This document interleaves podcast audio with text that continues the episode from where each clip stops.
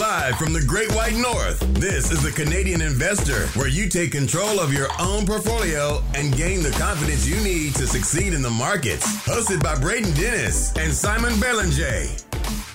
The Canadian Investor Podcast. Today is August 11th. Today we have a fun episode. We are doing 10 interesting companies under 10 billion in market cap I'm Braden Dennis, joined by my co host, as always, Simon Belanger. Simon, we have five each that we're going to do today. We said, what are 10 interesting companies? And we're we are putting a cap on it of 10 billion in market cap.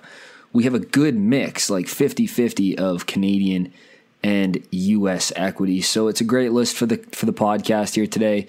Simon, uh, how you doing? And then feel free to kick us off. I, I, I do like the companies you have picked here, and uh, let's get to it.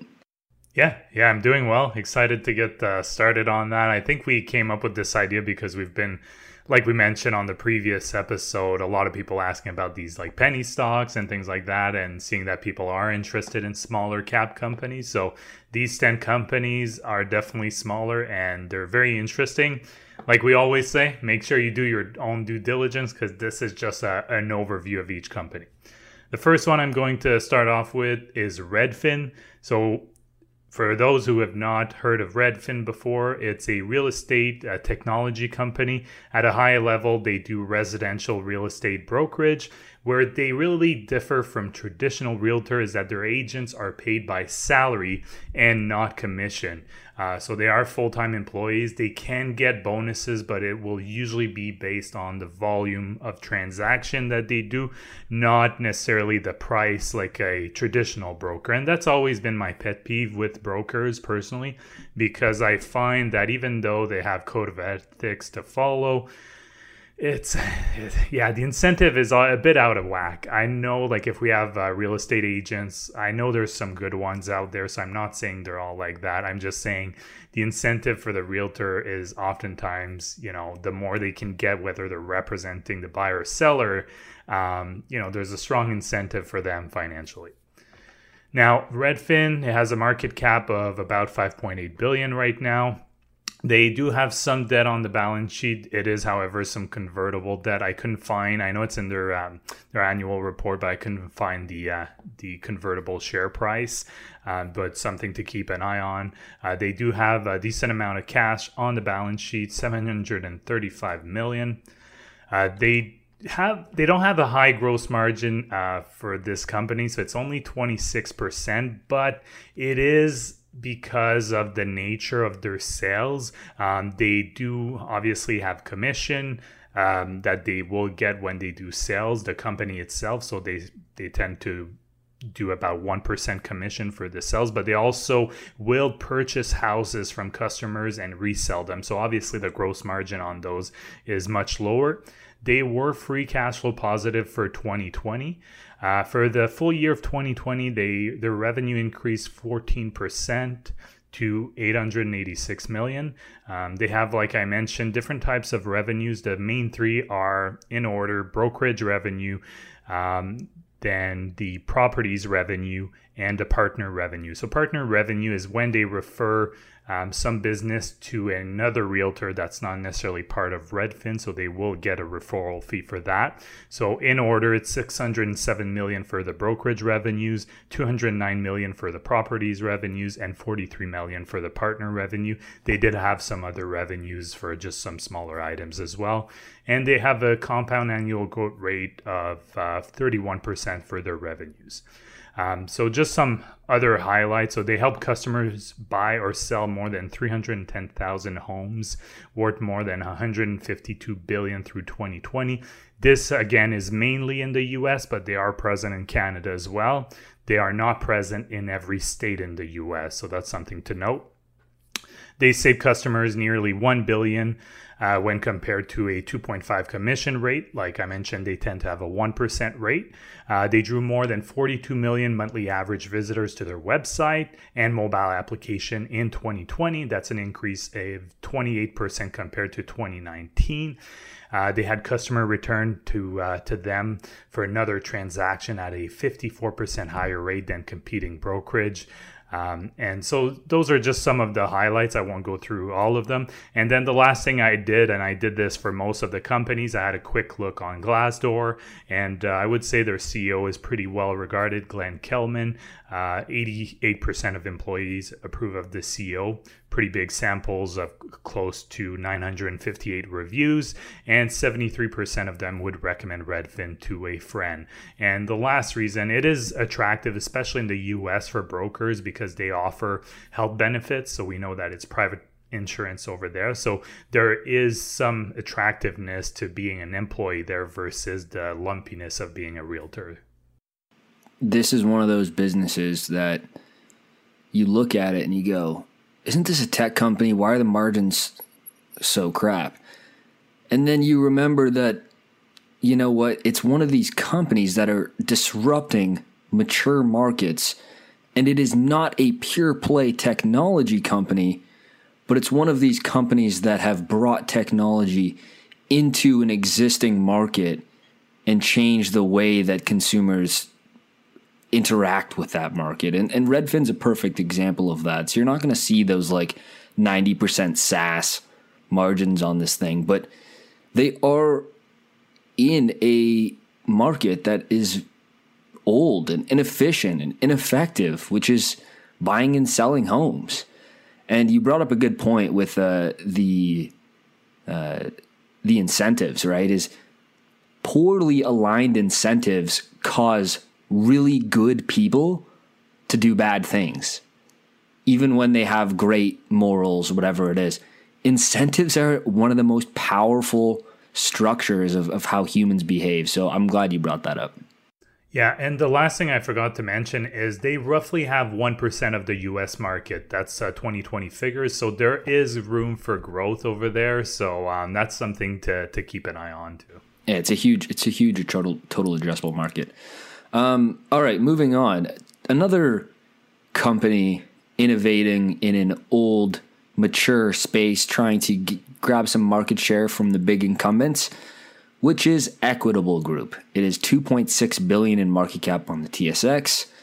I bought this stock in April of 2017 as it fell 50% in one week on news that their competitor Home Capital Group had some sketchy activity going on in their books the, there's a big shuffle of the management team. Warren Buffett threw in $2 billion as a lifeline to home capital.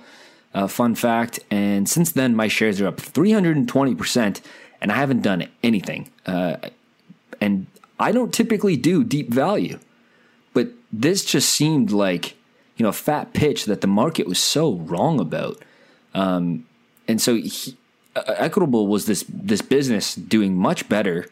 Uh, they have a much better balance sheet. They were growing faster. They're benefiting from this this housing market, and they were building Canada's first digital only bank called EQ Bank, and it is still so cheap today. Um, so EQ Bank is an absolute beast. Uh, they're growing deposits at a hell of a clip. So it's when we talked about like high uh, high interest savings accounts, EQ Bank has gained a lot of market share here in Canada. That they have now 300,000 Canadians on their platform, uh, which is up 79% year over year, and 220,000. Uh, uh, sorry, sorry, up 220,000, and deposits are up 99% to six and a half billion in deposits. Digital transactions are up over 100% year over year. And so this digital only bank is grabbing a lot of market share quite, very quietly. And um, they have had very consistent growth over the last, you know, 10 years. 15 plus percent on earnings per share, recently reporting over 30% in earnings growth on their latest report. And this is not bad for a bank that trades at a discount to the big banks at only nine times earnings right now. Uh, management in 2019 was guiding for 25% growth on their dividend per share until 2025.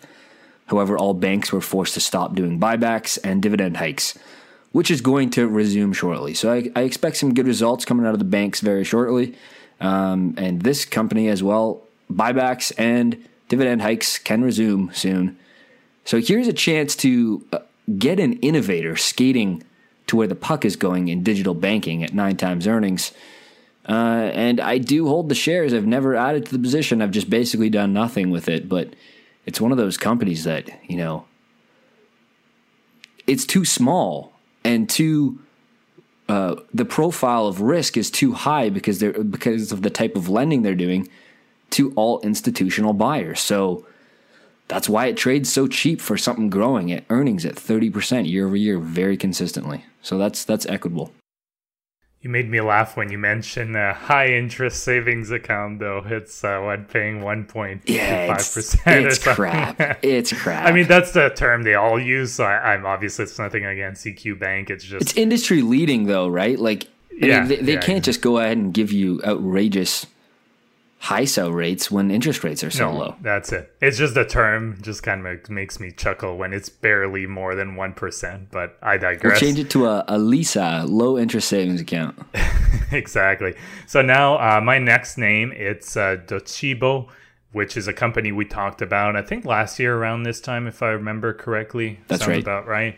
Um, so we had done a bit more of a deep dive in them. So just as a refresher, what they do, so they're LMS, so learning management software, uh, where they differ from some of the software you may have used with your own employer is uh, they tend to blend um, kind of a a formal social and experimental learning uh, with some AI as well. So they've really seen that organizations are valuing uh, that more and more. And obviously, with the pandemic, um, you can see that it's really important to have a good LMS system when it comes to uh, your learning and development in house.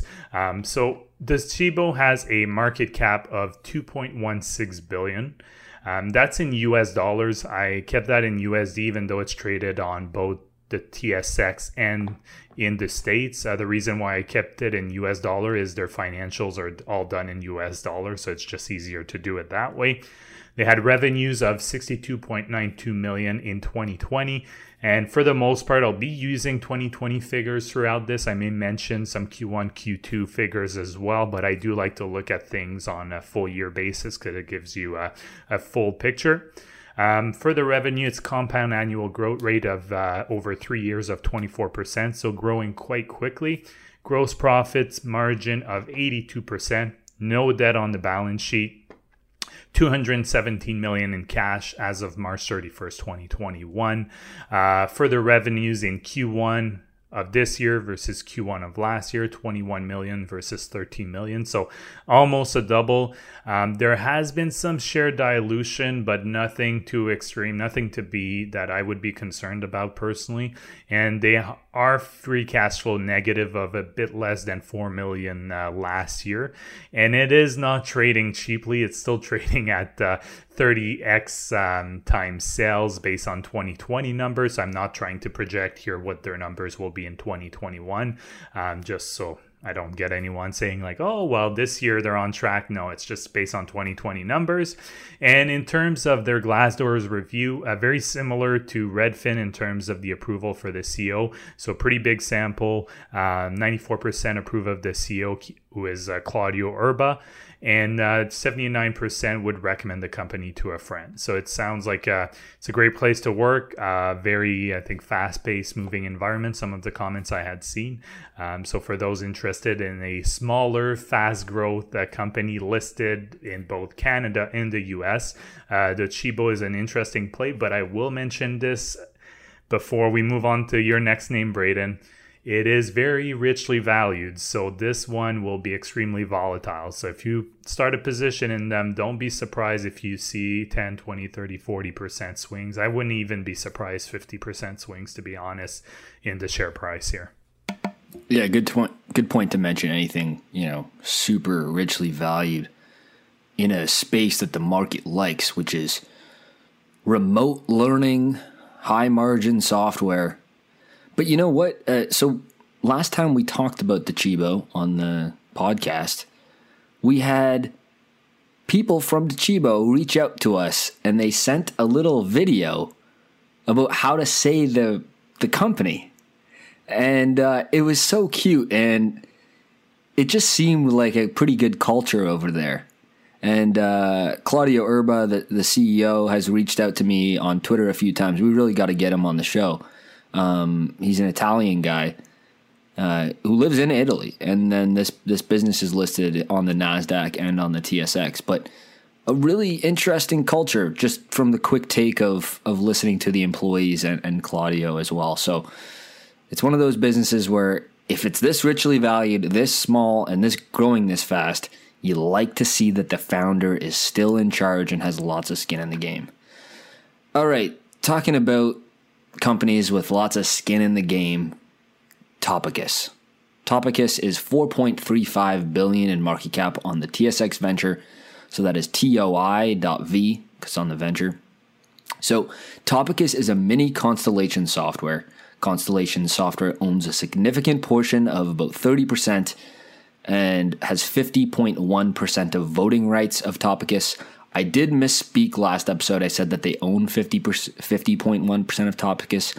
That is not correct. It is a significant sh- uh, amount, but it's it's not. It's 50.1% of the voting rights. Uh, so Topicus was a spin-off of CSU in January, as I explained last episode.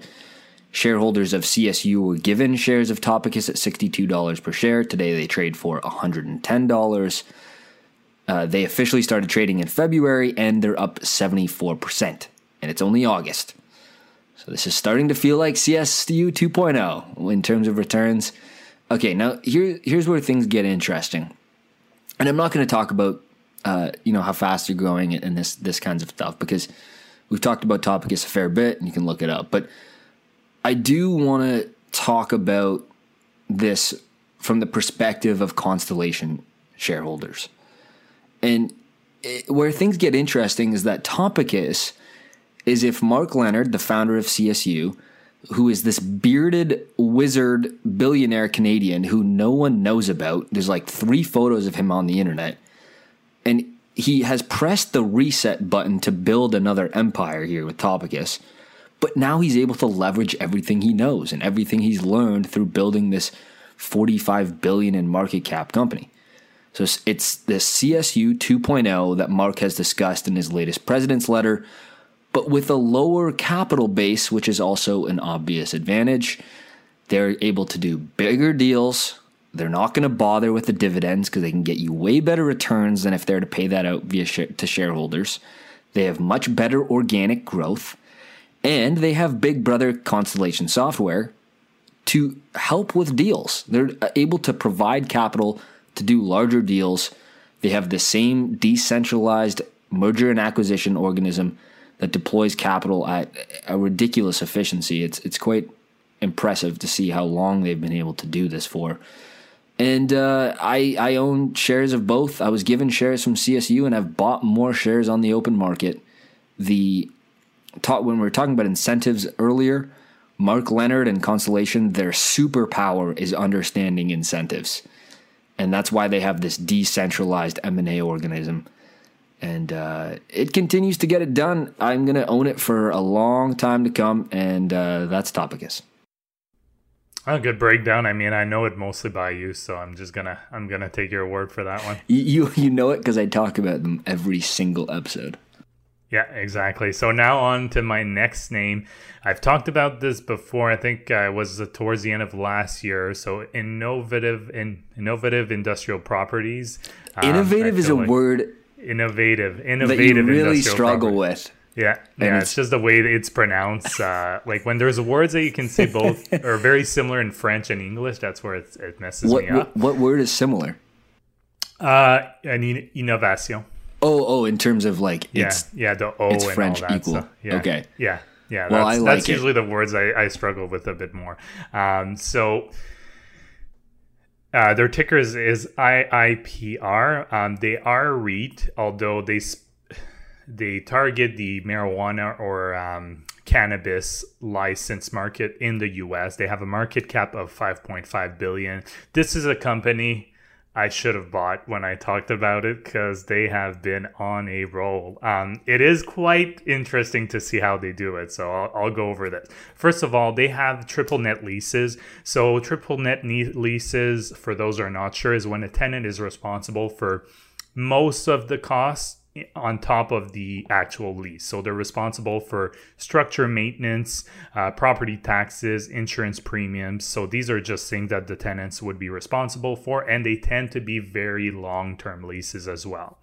Um, their strategy is they do a sell lease back strategy which um, ideally they they kind of have this on their website so they tend to target deals of 5 to 30 million dollars um, there's has to be additional expansion capital available. And they'll do lease terms of 10 to 20 years. So essentially they'll they'll target a company who owns a building they'll buy it from them and then they'll lease it back to them. So that's how they do it.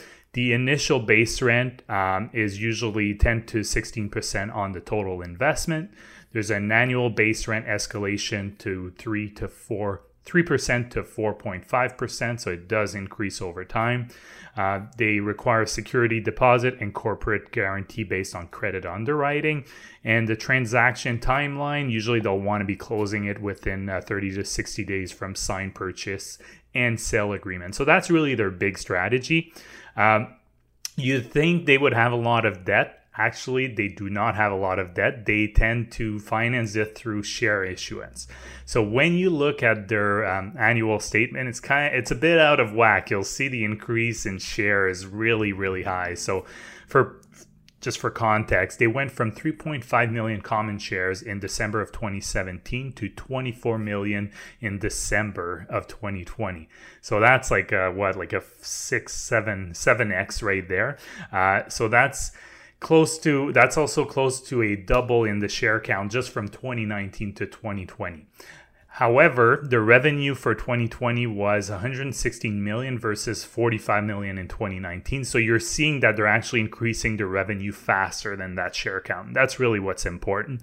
The AFFO, so adjusted fund from operation, this is a metric that is typically used in REITs. Uh, I won't go into too much detail, but it's a, it's a good representation of their revenue and kind of adjust uh, for some of the lumpiness that they might see, especially if they, for example, would sell a facility and then buy a new one and things like that. Uh, so the AFFO per share that's diluted so with the share dilution was $5 in 2020 versus 3 0.27 in 2019. So that's a really important metric in this specific situation. I don't love usually the share metrics, but for them it really applies very well because of that share dilution. You want to see how much it is per share.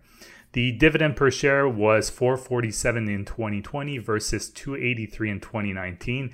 And if you look at their dividend increase, and I say dividend, but it should be distribution, um, it's pretty amazing just looking at it per share. It's crazy how much they've grown it over the years. And they have a roughly 90% payout ratio, which is fine for a REIT because they do have these triple net leases over a long term period of times with uh, rent escalation every year. So that's not an issue on my end. Not seeing 90% there makes total sense. And Q1 of 2021 and Q2 of 2022 uh, sorry, Q1 of 2021 and Q2 of 2021 at dividends of uh, $1.32 per share and $1.40 per share. So uh, they're definitely on track to uh, grow the dividend again this year compared to last year. Wow, uh, interesting what they're doing. I'll give them, I'll give them an innovative for sure, and uh, I can't believe how much the dividend and like revenue per share has increased when they're diluting at this rate. Um, and you mentioned that payout ratio. I mean, they're a REIT, right? They gotta they gotta pay that out to be a REIT to begin in the first place. This is a perfect example, and my last my last one, number ten on this list, is a perfect example of what you're seeing here, which is don't go for the competitive commodity space of weed growers. Just buy the ones that are selling the properties to the weed growers, right? Like that's been the better model so far. Uh, and it's it's been the better better model in a lot of industries, and, and my last example I think is a good example of that as well. Yeah, and what I like is they seem to have found really a niche, and they look from all I can see is they seem to be executing executing really well when it comes to that. So, um, I mean, look, I think they now they have definitely a decent track record. So it's it's one that I'm definitely interested on in for a, more of a dividend play. Uh, but their stock has performed quite well in capital appreciation as well. Yeah, Simon. Uh, we are on the sixth one here. We've passed halfway, but just for, selfishly, can you explain triple net lease again? Like, I know you said it the first time, but I'm trying to wrap my head around this and I don't know this term. Yeah, so triple net lease is um, just an easy way. So there's there's different type of net leases. Triple net lease is is really when there's um, the tenant is just responsible for pretty much almost all the like the maintenance and so on okay. of the property. So let's say for if I rent you a, a, house, for example, usually if you rent your house or an apartment to someone, you know, utilities might be included, they might not. Um, you're the owner, you're responsible for property taxes. Um, you're also responsible for the maintenance, whereas a triple net lease, there the tenant is responsible for structure maintenance, uh, property taxes, insurance premiums. So it's really it lowers the risk on the um, on the owner's part. So for example, Store Capital Group, that mm-hmm. company that uh, Buffett owns, it's also triple net lease. Yeah. Got it. Okay, thank you for that clarification because I know you said it through the first time. I'm like, wait, what? So thank you for that. Yeah, yeah, I said it, but that's okay. People, no, I know they were did. confused with my accent. Uh, they got to, to relive it. exactly. All right. Next on the list, Angi Home Services, 5.4 billion in market cap on the Nasdaq. Angi, which is ticker Angi A N G I. They own home services marketplaces. They own Travaux, MyHammer, Werkspot, MyBuilder, HomeStars, and Instapro names. HomeStars is the one I know. I don't know the other ones. Maybe HomeStars is bigger in Canada, but I don't know.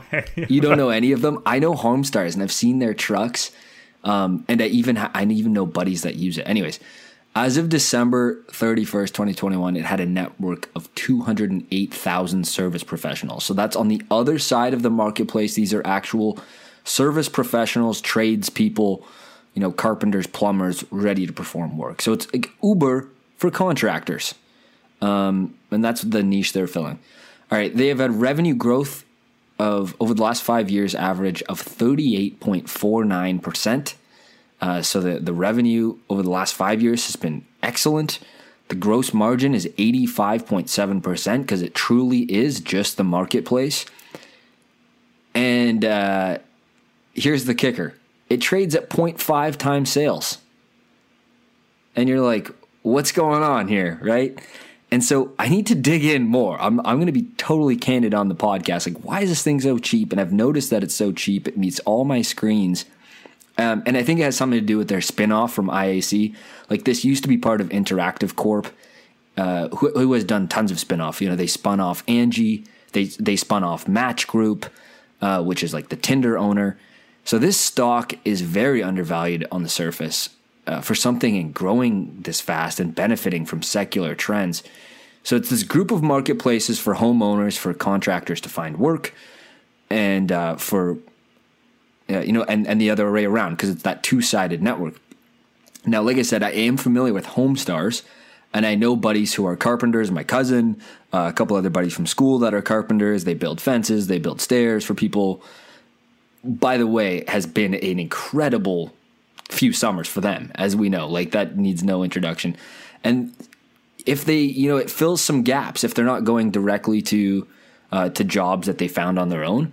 It fills in some gaps in their calendar on HomeStars if they if they find some jobs there. So marketplace businesses are awesome, and this is a perfect opportunity in this market, for my opinion, where technology is connecting service workers and prospective customers it's growing fast. It has this interesting structure, this legacy spin off type thing.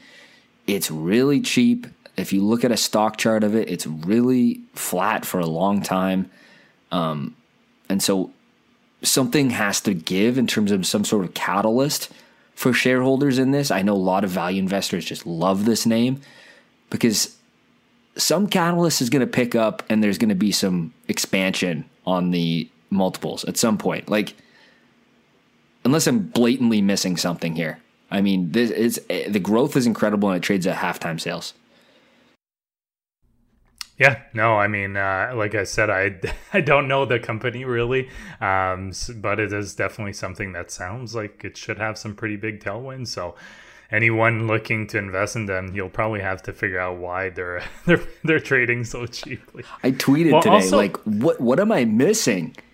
I'm yeah, trying to do some diligence. And usually, won't IAC kind of spin them off when they like they believe they've exactly can extract a lot of value? Exactly. Anyway. Yeah. Oh well, yeah, we'll see. Yeah, if knows, left with nothing. IAC's literally left with nothing. It's just like chills at 10 billion in market cap. I don't even know what's part of the company anymore.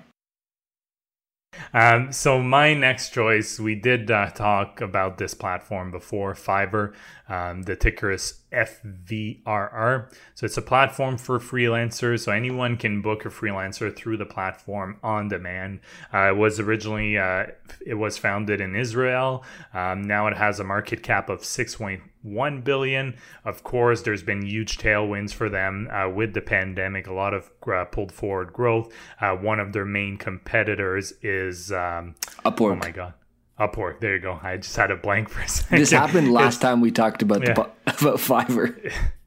about yeah so it's upwork. Um, so they have revenues of 189 million for 2020 uh, versus 107 million for 2019 uh, q2 revenues for this year increased 60% year over year uh, their projections is that uh, it should increase 30 to 38% for q3 year over year if you look at their stock chart um, you'll probably notice that it took a pretty big nosedive uh, in the last couple weeks. I would venture to guess that um, it's because of that deceleration in uh, revenue increases. And I know that uh, management is basically saying, yeah, people are going back outside more.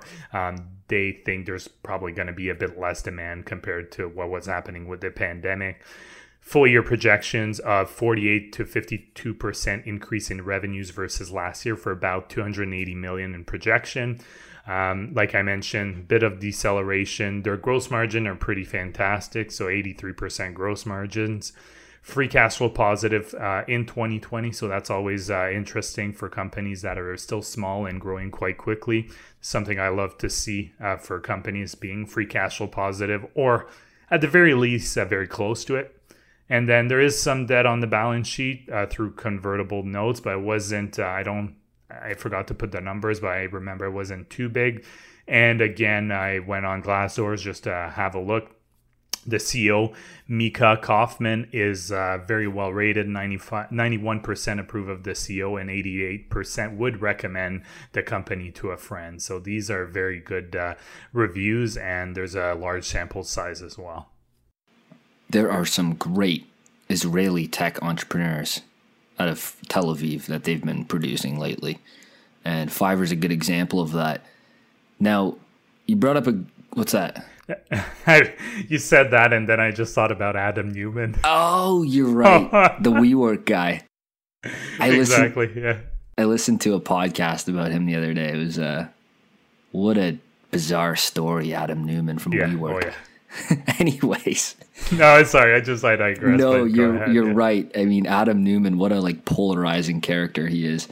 Anyways, uh, this is an interesting company, and I've used Fiverr. I've used it a couple times, um, and I've I've gotten graphic designers from this last guy I used was from Poland. He did a great job, and it was like this aha moment people have and it's this freelance economy that I'm talking about. Like with Angi right? They're benefiting from this freelance economy which is connecting consumers and service workers on this two-sided network.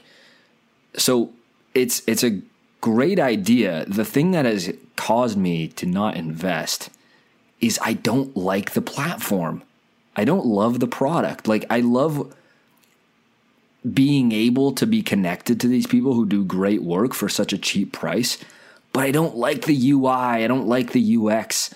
It's kind of weird when you search something there's no real way to know if you're getting a good deal or the product's good compared to the like 30 million other people who do the same job of graphic design on the site. So I just haven't quite figured that out, like what makes the product great. Uh, but if I was to able able to answer that question, or they changed it, or they made it better, which they very well could, um, I might be interested in the business. Yeah, if I were to, you know, to dab my toes in that space and start an investment, I probably just would do a small position equally weighted in Fiverr and Upwork they're really the two market leaders there. Um, I haven't looked at Upwork recently, but that's probably the approach I would do. Upwork's a little different. Like Five Fiverr is, um, you have a job, so what they're called gigs. So you say, I, I want to do this uh, graphic design gig. So you'll find you'll find someone on there and you pay them, and then they do it. You're allowed a couple revisions. They deliver the work. Uh, whereas Upwork is connecting you to freelancers. So it's connecting you to the person versus connecting you to the specific job. That's the that's the main nuance I've seen between the two platforms. And I kind of like connecting to a freelancer because then they'll be it'll be easier for me to hire them and get again in the future. It reduces some of that friction versus going ahead and ordering their gig again. If that makes sense. Yeah, um, fair enough. Yeah, yeah. I mean, they still very, very closely. It's very in similar. terms of market. That's why I think for me it would just be you do the the basket approach. I mean, I'm sure there's competitors, but to me they're the two biggest name in this space. So that's how I kind of see it. Yeah. Number seven, I was talking about earlier about how there's you know.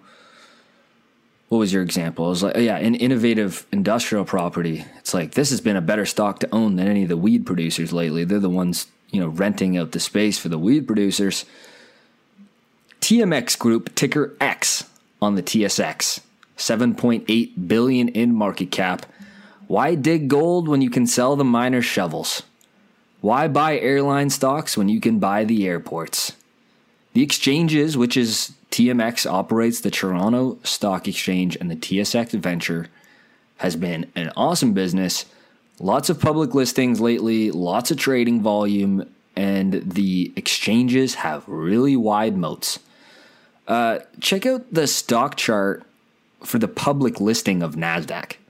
It's beat most of the names inside the NASDAQ 100, which is kind of ironic.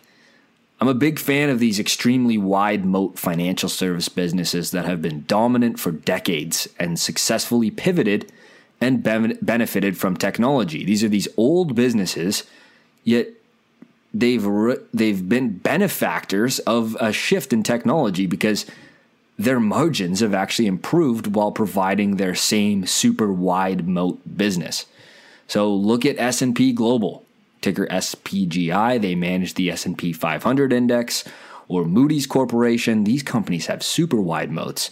They hold the power of credit ratings um, that can make or break any company by just upgrading or downgrading their debt. Uh, even countries, uh, they can influence a country or a company's ability to raise money from debt markets overnight, which is kind of crazy to think about. So, um, as for TMX, the TSX venture um, and the TSX itself have been great assets and they're growing really well and, and they're pretty much impenetrable. I can't really think of a disruptive force here. I honestly can't think of one. It's steady as she goes. You're not going to see some groundbreaking growth, but it gets it done. So the exchanges like TMX, ICE, which owns the New York Stock Exchange, or NASDAQ, who of course knows the, the NASDAQ, have been some of the best stocks around, and many people don't even know that they're publicly traded. Go check out ICE or NASDAQ stock. Like, throw out a 10 year chart on that thing, and it is one of the best looking compounders uh, you can find. Yeah, definitely. They've they've benefited a lot for um, like intercontinental exchange from derivatives too like futures and stuff like that. Uh, that kind of trading, like the high frequency stuff. Yeah, yeah, exactly. Clearing houses. Uh, that's it. Yeah. So um, no, very interesting pick. I've had my eye on a very long time for uh, TMX. Never pulled the trigger. But, it's uh, it's not going to you know well. it's not going to be earth shattering stuff, right? It's a it's a slow growth stalwart type business. Yeah, yeah, that's it. So now on to my next name. I know you did not know this one before I brought it up. So I still don't. Le- this is my first time hearing of it. So hit me up here. So it's uh, called Lemaitre Vascular. I'm sure I'm pronouncing it incorrectly, but I'm gonna use my French uh, pronunciation because it is, it is a U.S. Uh, based company. The ticker is LMAT. So Lemaitre Vascular is a global provider of medical devices and human tissue uh, cryopreservation, which is basically putting things at a very cold temperature to avoid deterioration. Um, the services are largely used in treatment of peripheral vascular diseases, end stage renal disease, and to a lesser extent, cardiovascular disease. About 80% of their products are used by vascular surgeons, and they tend to operate, and this is straight out of their annual report they'll tend to operate in low rivalry niche segments. That's exactly what they look for. So they want uh, to produce product or service well it's typically products that have 200 million in annual worldwide revenue the reason why they target that is they know that large uh, medical device manufacturers won't target these niche markets because it's just not worth it. If you have a johnson and johnson for example or pick your large medical device manufacturer it 200 million dollars in annual revenue will not move the needle for them they they won't even care. So they just don't go to those markets. So they strive to be some of the top performers in these small markets or have the most market share they have a direct sales force and they they're a bit of a growth through acquisition and to a lesser extent they do as well uh, r&d in-house. So the numbers look like they have 1.23 billion market cap. Again this is all usd revenues 129 million for 2020 if you look at their chart it's actually remarkably consistent. It's not going to be a crazy grower but it's like steady as she goes. I did not see any kind of dips for COVID 19 compared to previous years, just kind of continued. Compound annual growth rate of revenues of 10% over the last five years, 65% gross margin, very, very low debt on the balance sheet. They are profitable on earnings and free cash flow basis.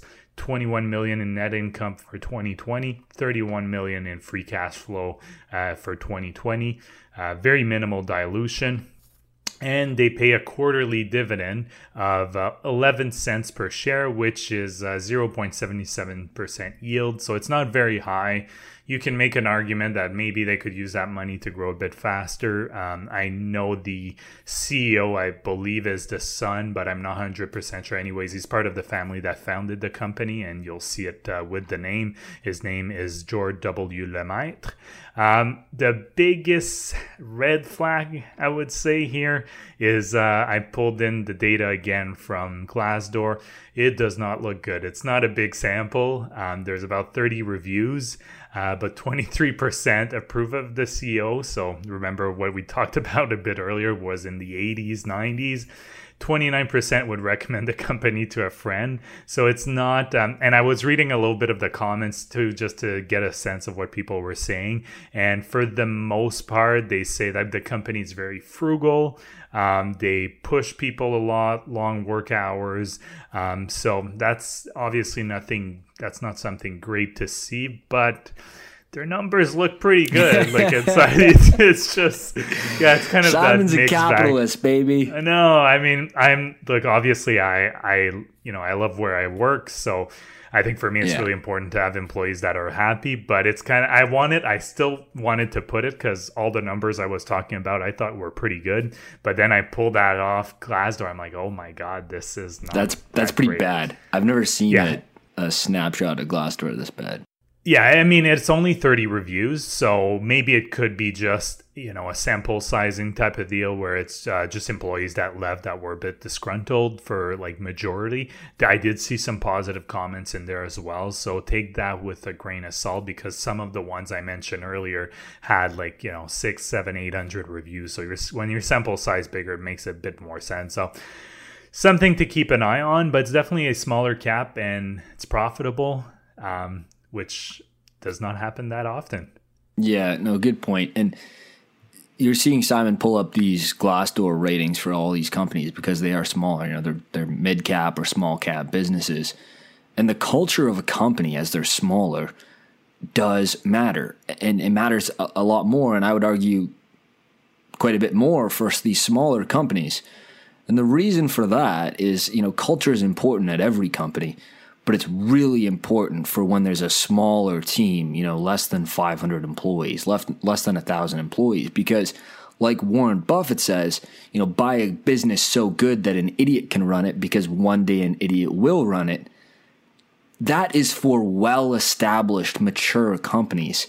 Whereas the team, the founder, the you know, the executives, the culture of the business for a smaller company, that has not been proven yet. It's not mature enough that if, you know, someone was to stop driving the bus, it wouldn't crash versus a company like really, really mature like Coca-Cola.